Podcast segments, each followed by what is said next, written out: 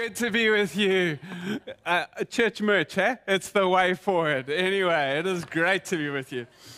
I, uh, I am so excited to wrap up this series. Uh, I, you know, the rule of preaching is the less points you have, the better the sermon, generally. But I have many. I, I have four points. And I just figured if you're going to come to church knowing that there's a public holiday tomorrow, you are the remnant and you need to be well fed. So I, I am going to feed you well today. Uh, it, is, it is so great. You, you're going to wake up tomorrow and you're not going to go to work. It's just, it's fantastic. But uh, I want to wrap up this series on life in color. And uh, I'm going to quickly take you back and then, and then bring you into what I'm going to preach about today. So we, we started, and, and in this series, we've named the things that matter to us as a church. We want to plant sites across the city. In fact, even we, we're launching a life group in Toti. If, I, I, mean, it is amazing. People drive here from Toti. So if you're from Toti, we would love to get you into a life group. We're even live, uh, launching a group in the Bluff this next week. Um, so I know that I insult you every time I preach if you're from the bluff. I just want to know, you to know that that is your love language. It is why I speak it so well, and that's why more and more people come from the bluff. So if you want to be part of a life group in the bluff, uh, we got, we got that going. It's going to be amazing. And we've got life groups all over the show. But we started off the series and we said we, we have to be a people who enjoy God. If you don't enjoy God, you have no fuel. You're, driving around with an empty tank. Enjoying God in the good times in life is what makes you have better times in life. Enjoying God in the worst times of your life is what makes you get through those times of, of, of your life. Enjoying God, it's, it's worship. It's, um, it's our response. It's our natural response to who God is. You, you got to enjoy Him. It can't be forced, guilt, I have to go to church. It's got to be enjoying. And, and so much of the life of this church and so, so much of why we want to plant sites is we want to teach people to enjoy God again. And then, um, so we start off with that. And then my wife ripped me apart for, for way too many minutes. And we, she spoke about releasing potential and Ed, my dirty laundry. And, and, uh, and we, we preached, she preached about, from this, this prophetic word, life in color, she said that there are God colors. And when you see those God colors, when they're revealed to you, they literally get into you and then shine out. So don't put a basket over the God colors of your life. Go and shine. Because when you shine, the world sees potential released. It's what, what you're called to do. And then last week, Sia spoke about loving people. You know, if I was to talk about one of these values that I have grown most on in the last season, COVID has blessed me enormously is I feel like in COVID, I learned how to love people. COVID may have broken lots of things, but man, it teaches you what matters. And uh, so Sia spoke about the more you can receive the love of God, the more you can give love. And loving people is our, our third value. And then today, I'm going to speak about impacting community.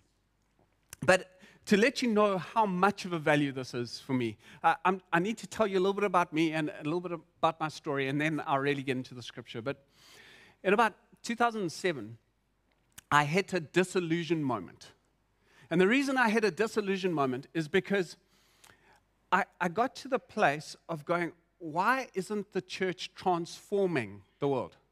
The church is reaching people, but it's not transforming the city we're in. And I got so frustrated and disillusioned that I did what pastors do and, and I went on a sabbatical. And I took some engineering money and I bought one of those round the world tickets. Imagine how much, uh, how much time you'd spend in, in vaccination centers if you had to do it now. But anyway, I, I took, I took a round the world ticket and, uh, and I, I had one question. And you've got to understand why this question is so big for me is because when I got saved, I was left ugly crying at the back of the church between two grannies. But, but when I got saved, the first question I asked after I got saved was, What for? I know that's not normal. I know nobody else asks that question, but I asked the question, What for? And then I walked outside of the church building, looked back at it, and I went, What for?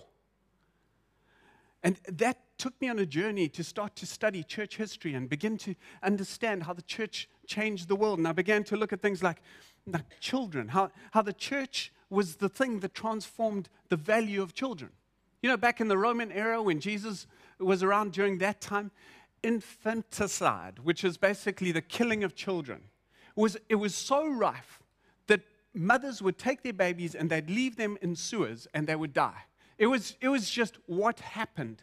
Because when you have a value system or a teaching or a belief that people don't matter until they hit a certain age, because that's what they believed that kids only mattered when they hit about 12, which in some ways is true. No, I'm joking, I'm joking. the reason they believed that is because until they were 12, they couldn't help them.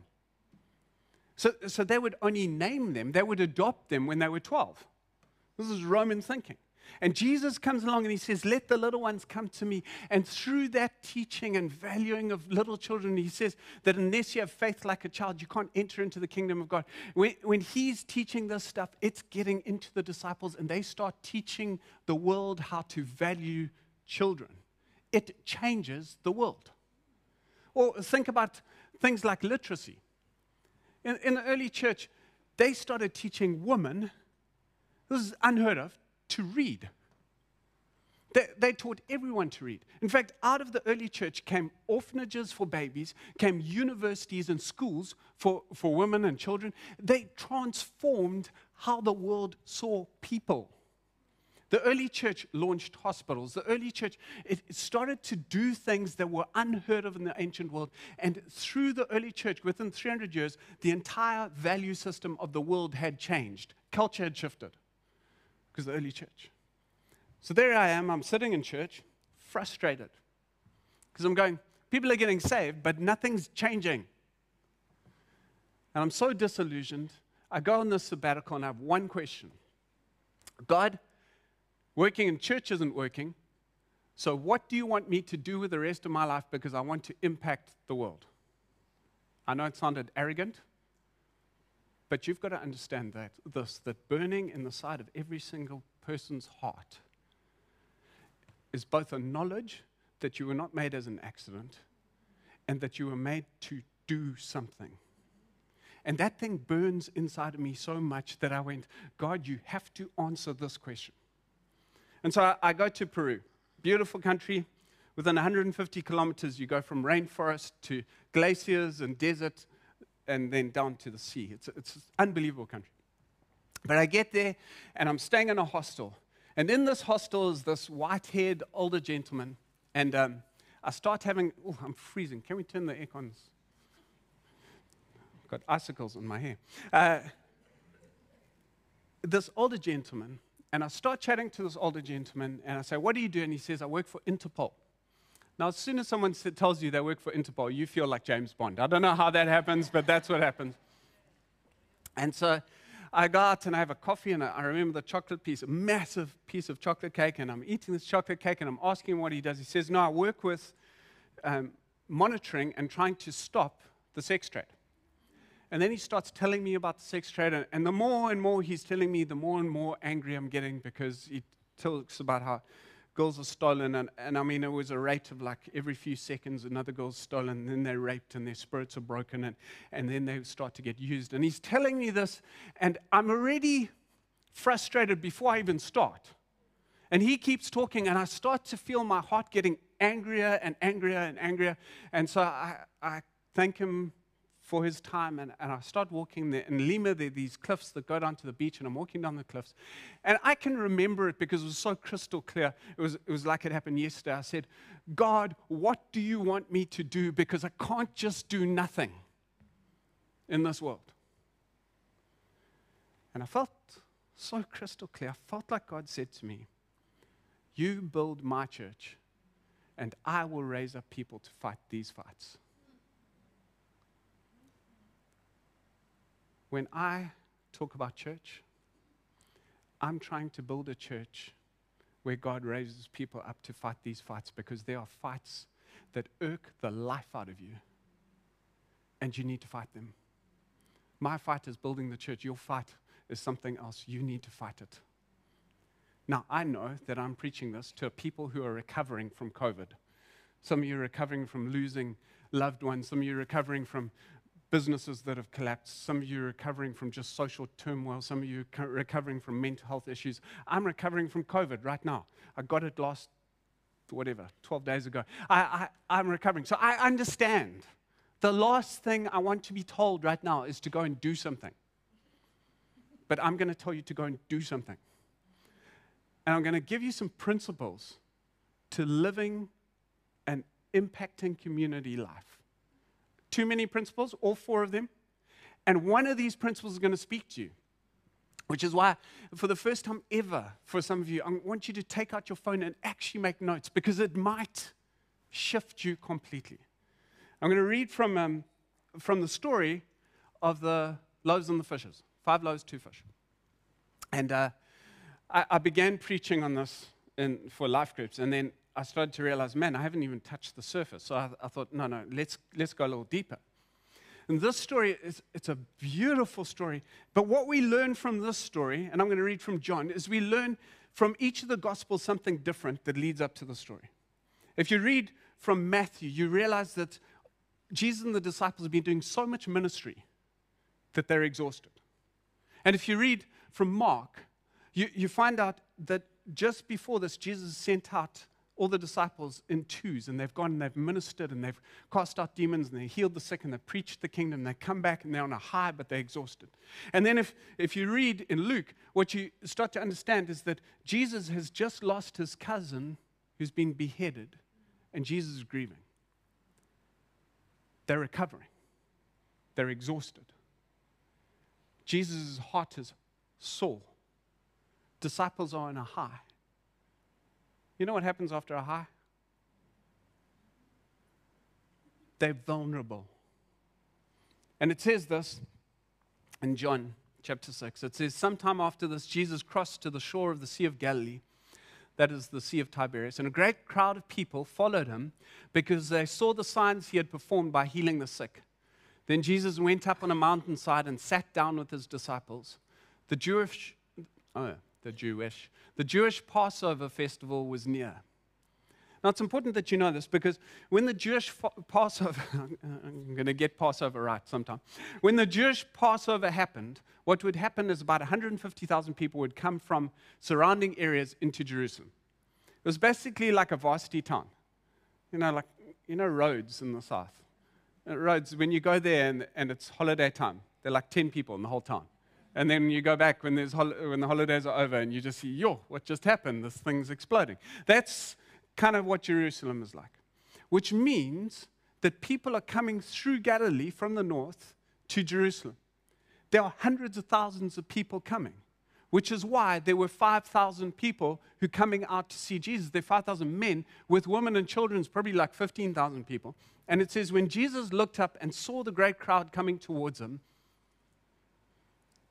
he thought to himself, oh no, no, it doesn't say that. It says, he said to Philip, Where shall we buy bread for these people to eat?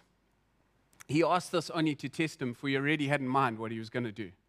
Philip answered him, It would take more than half a year's wages to buy enough bread for each one to have a bite. Another of his disciples, Andrew, Simon Peter's brother, spoke up. Here's a boy with five small barley loaves and two small fish. But how far will they go among so many? Jesus said, Have the people sit down. There was plenty of grass in that place, and they sat down. About 5,000 men were there. Jesus then took the loaves, gave thanks, and distributed to those who were seated as much as they wanted. He did the same with the fish. When they had had enough to eat, he said to his disciples, Gather the pieces that are left over, let nothing be wasted. So they gathered them and filled 12 baskets with the pieces of the five barley loaves left over by those who had eaten. After the people saw the sign Jesus performed, they began to say, Surely this is the prophet who has come into the world. Jesus, knowing that they intended to come and make him king by force, withdrew again to a mountain to pray by himself. There's so much that I love about this story. I, love sneaky Jesus. You know, sneaky Jesus, you guys. Hey, Phil, you see the crowd? How are we going to feed these oaks? I mean, sneaky Jesus, sneaky Jesus. Uh, do you know how much fun he must have had? Like, uh, imagine there are these big things of cottons, of clay, clay jars that carry 80 liters each. And he says to the oaks, because there's no more wine, he goes, Fill those up with water. You know what they're thinking? Are you nuts? Do you know how long it'll take us to fill up these things with water? You know what Jesus is thinking? Oh, this is going to be cool. you think he, he goes to a funeral, everybody's mourning. He goes, don't, don't worry, she's not dead, she's asleep. No, she was dead. He's just having a jaw. He's just, nah, she's asleep, watch this. This is Jesus. He's just, he knows what's going to happen, so he speaks about it as though it's already happened. It's beautiful. But he tells everybody to sit down 50s and hundreds, 15,000 people. How many of you got children? How long does it take to get your children into a car to go to church? 15,000 people. Like, uh, there was one kid there. No, no, Johnny, there are 49 there, there are 51 there. No, Johnny, go there, go there. Do you know how long this would have taken? But Jesus says, no, go sort that out. And whilst they're sorting that out for hours, because the thing about a miracle is a miracle takes a moment, but the process leading up to the miracle generally takes hours of praying and not seeing and asking God and when's it going to happen and Lord, I'm still single. And uh, you, you, know, some of your hours have been the 11th hour for a long time. It's just hours and hours and hours. Whilst hours are happening, Jesus is taking a kid's lunch. That's what's going on in the story. And what I love about this story is obviously the most critical person in the story is Jesus, but then the next most critical person in the story is the boy. But the boy doesn't get a name, he doesn't even get counted Like, he's a nobody. I just want to stay here for a little bit because I wonder how many people feel like they can't make any impact because nobody really knows your name. And even if they do, they won't count you. And the feeling you feel is insignificance because you are not enough. You're not holy enough. You don't know the word enough. You're not magnetic enough, good looking enough, rich enough. You're not enough. And so you take you're not enough and you hide it under a basket so that you can eat for you. You see, the nameless not counted little boy, he's the key to this miracle.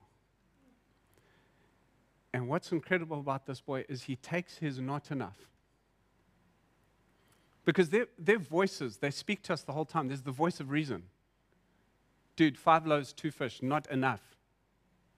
There's the remember, the voice of remember. Remember the last time you tried to help? Remember how that helped? That homeless oak, you tried to help? He stole everything. That was good for you. You, you got the voice to remember? You got the voice of comparison? If I could sing like Justy, if I could preach like Sia, if I could. These voices are going flying through our minds the whole time. And most people don't step into a life of impact because they listen to the voices of reason, the voices of comparison, the voices of remember, and they go, I am not enough. But this boy, this boy takes his not enough. And you, I, I keep asking myself, why did he take his not enough to Jesus? What was the thing inside of him? And, and I keep coming back to the same thing. The thing that makes incredible generosity happen, because this is incredible generosity. When you know that what you have is not enough, but it's enough for you. It's not going to solve the problem, but it's enough for you. It is generous to give it away. I realize generosity has a twin. It's called gratitude. You don't get generous people who are not grateful people. This little kid, he's grateful.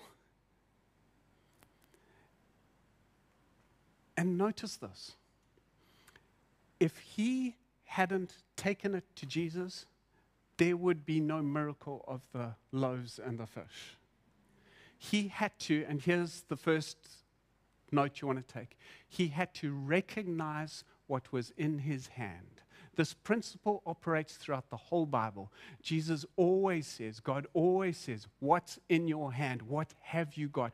And if you do not recognize what He has given you, He cannot mu- multiply. He will not multiply.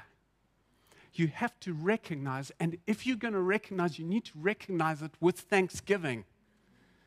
Yes, Lord, I know it's not enough. It is not my husband to be, but Lord, you've given me a friend. Thank you for my friend.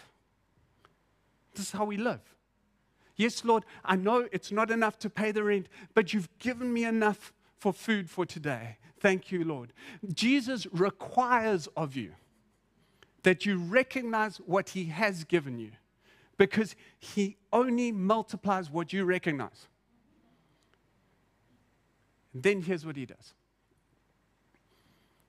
he takes what you, next word, release. Some of you need to recognize, some of you need to release. He takes what you release, and you know what he does with it? He breaks it. You know what he does when you say, Lord, I'm yours. Whatever you want, Lord, I give it to you. How many of you prayed that, that prayer? Lord, I'm yours. Here you go. You know what he does? He breaks it. Because it's only when he breaks it that he can multiply it. It's in the breaking that he multiplies you, that he can start to use you. The thing about you and me is that if he doesn't break us, it still remains about us. It's why he has to keep breaking because, because we're so self reliant, self composed. Everything is about self, and he needs to break the self. But when he breaks it, and for many of you, you are being broken right now. You're experiencing loss and pain.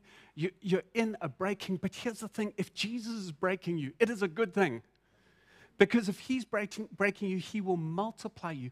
And the thing about the world, if man breaks stuff, it never works the same again. If God breaks stuff, if he breaks a bone, it gets twice as strong. When God breaks things, he makes them better. And then here's the kicker the boy still got his meal back. It's just, it didn't look the same because it had gone through Jesus' hands. It was broken and given back to him with Jesus' fingerprint on it. Friends, some of you, you have to give yourself back to God to break. Now, got through two points. Two more to go. You're going to make this. He recognizes with thanksgiving, he releases to be broken. And then what's fascinating about this? Because if I was Jesus, I'm grieving, I'm exhausted, I've just performed a cracker of a miracle. I would go home, put my feet up on the couch, I'd go, woohoo! DSTV, Netflix. I would go and chill. But Jesus doesn't go and chill. Jesus goes and prays he, he takes the 12 leftovers, he says, Off you guys go, off you go on a boat. And then off he goes and he prays. And it gets dark and he prays. It gets cold and he prays. And at 12, somewhere between 12 p.m. and, and 3, 3 a.m., I don't know, 12 something, and 3 a.m., he, he then stops praying. Now, here's why this is so critical. Most of us we are living in a space where we feel like the demand outside is greater than the supply inside. Anyone? The reason you are scared to open up your homes or open a, start a life group or begin an alpha or begin to reach out to someone or serve in a social justice thing is because supply is less than demand. Agreed?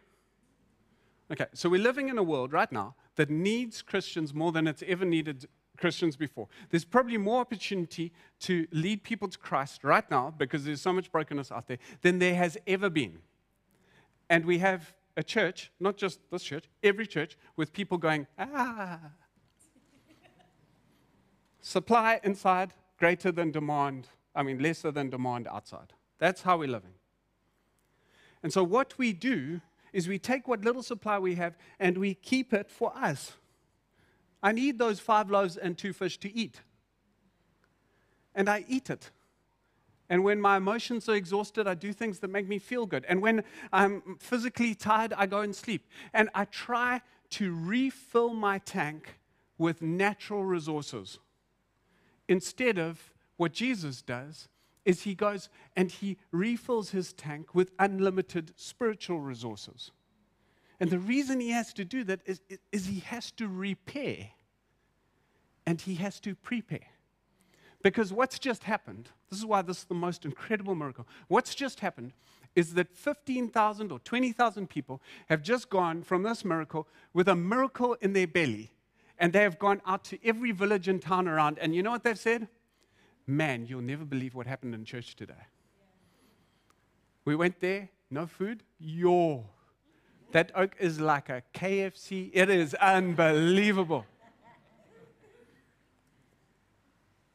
You know, I don't know if you saw this. There was a, a video released by Priscilla Shirer. She tells this story. In the 1940s, there's a, a lecturer, uh, Professor Orr, O-R. It's an unfortunate surname. But uh, he, uh, he took a, a community of his students and he took them to John Wesley's house. Now, if you're not a church person, John Wesley was like a revivalist. He, he where he went, millions of people gave their lives to Jesus. So they go to John Wesley's house, and um, he's taking them through, and he takes them through the kitchen. And they look at how John Wesley lived and takes them through the lounge and talk, talks about who was in the home. And he takes them to the library, and the students are fascinated. What did John Wesley read? And then he takes them up into um, John Wesley's bedroom. And when he gets to John Wesley's bedroom, they're, they're kind of looking around and they notice that in the carpet right next to his bed are two holes, indents from his knees in the ground. He's been praying. Day after day, month after month, year after year, they're indents in the carpet. And they keep going, goes down, and, and he takes he takes all the kids right through the rest of the house and he talks about where John Wesley took communion and, and he takes them through the rest of the tour and they get on the bus and he counts the students and, and he finds one short. So he thinks, okay, just hang on, guys. And he goes back up and he looks in the lounge. There's no one there. He looks in the library. He thinks there must be in the library, not in the library. And then he goes to the kitchen, no one in the kitchen. So he climbs up the stairs and he walks into the bedroom.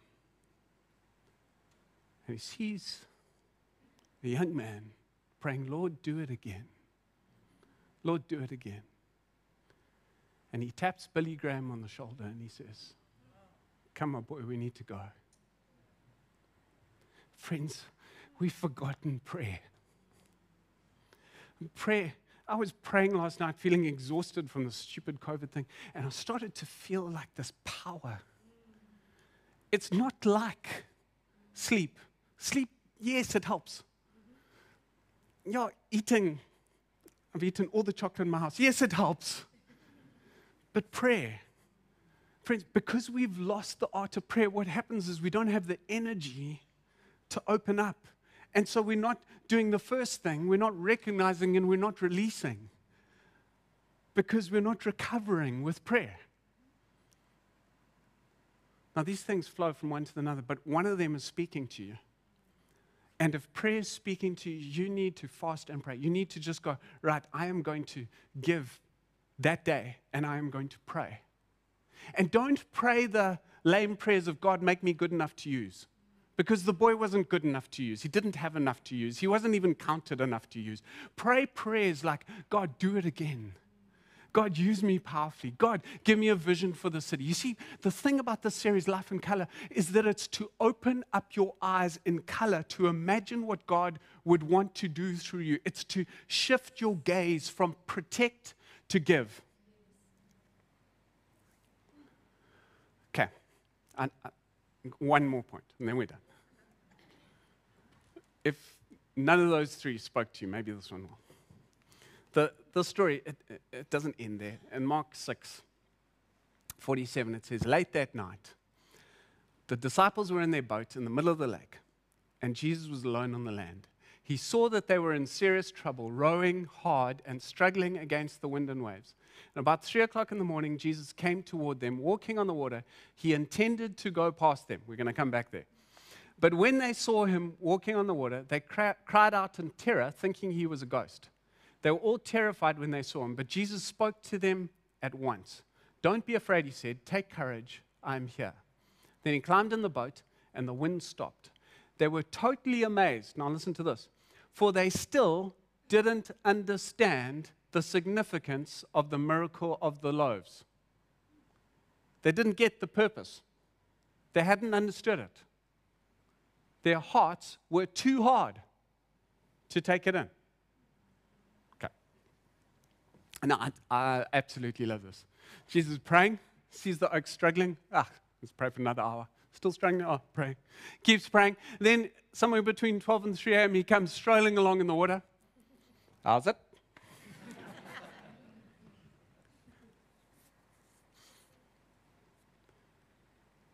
I want you to notice something. If they hadn't called, Jesus wouldn't have gone.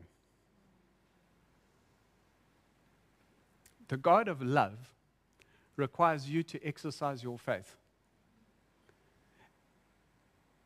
And the second thing I want you to notice is that because their hearts were hardened, because they didn't understand the miracle of the loaves, they didn't recognize Jesus. Let me explain. The miracle of the loaves was there not just to put food in people's bellies, it was there to teach people something about Jesus. And here's what was there to teach about Jesus Jesus is above nature, He is God over nature.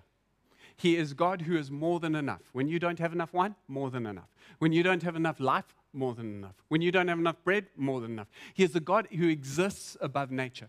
They didn't understand that. They didn't think about the miracle hard enough to be able to recognize the miracle worker when he came walking along the water. This is really, really important. Because who's been saved for more than 20 years? Stick me. You seen any miracles? Lots. If you don't let the miracle sink in deep and change how you see Jesus in your life, then what generally happens is you hit a storm and he comes walking by and you think he's a ghost.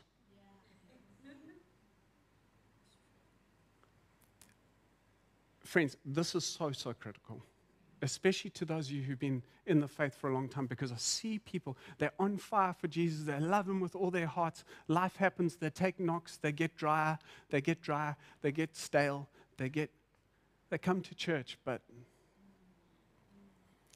And the reason is the miracle that happened there hasn't become a revelation of who God is here. And what you've got to do is you've got to look back on your life and go, God, you provided a motorbike for me there. That got stolen. You gave me another motorbike. Then you gave me a car. That got stolen. And then you gave me another car. Somewhere down the line, I've got to start going. This is not just miracle to miracle, this is provider. And that has to change how I think about life when my next thing gets stolen because we're in South Africa. This is important. It's got to shift you. When, when I look at the loss emotionally that I've experienced in life, and then I look at how he filled me up again, and then how he started to rebuild me, and then I experienced loss again. And then he filled me up and he started to rebuild me. Uh, somewhere down the line, I've got to go, You're not just the one who fills me up and rebuilds me, you are my comforter and counselor. It, it has to change how you think. And if it doesn't change how you think, all you do is you go from one crisis to the next to the next instead of one faith moment to the next to the next until you get to the place where, like Peter, you can step out onto the water. This is what God wants for his people. He wants you to be an impacting community type of people, but you only get there if you recognize, you release, you recover in prayer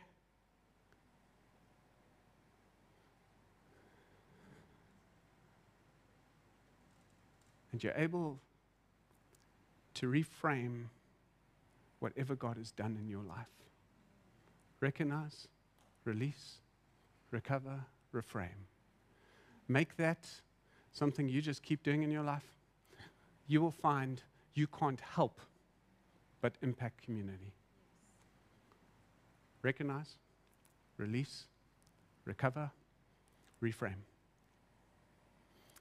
Uh, I want to end the service a little differently because I got a feeling one of those words has hit you. And one of those words is, is saying, You need to do something about me, this word. And so I'm going to have people in the front praying. And uh, if you need to stand in a line and wait, just think about the oaks sitting in 50s and 100s. You'll be okay. But I want you to come for prayer and make a commitment. God, okay, I don't want to live self protecting for the rest of my life. I'm grieving today, but I want you to change me for tomorrow. And let God begin to shake you up again so that we can be the church that fights those fights.